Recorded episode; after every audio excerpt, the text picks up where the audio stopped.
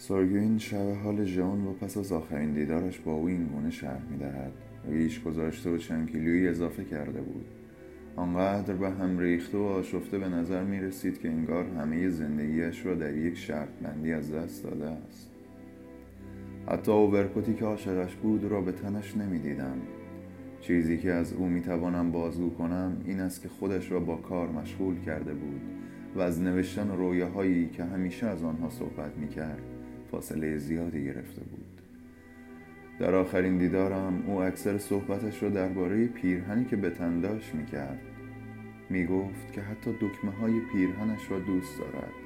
حرفایش مرا به وحشت می انداخت درباره دیوار و ذات پنجره حرف می‌زد.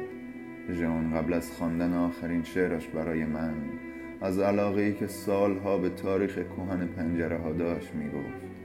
واقعیتش من حرفای او را نمیفهمیدم. ژئون مثل همیشه دلش می‌خواست جا بماند بین دقایقی که نمیگذرند. اولین بار که او را بوسیدم فهمیدم لبهایم را روی گدازه های حاصل از یک آتش فشان گذاشتم. بعدها دلم می‌خواست که خودم را همدم انفجار درونش نشان دهم.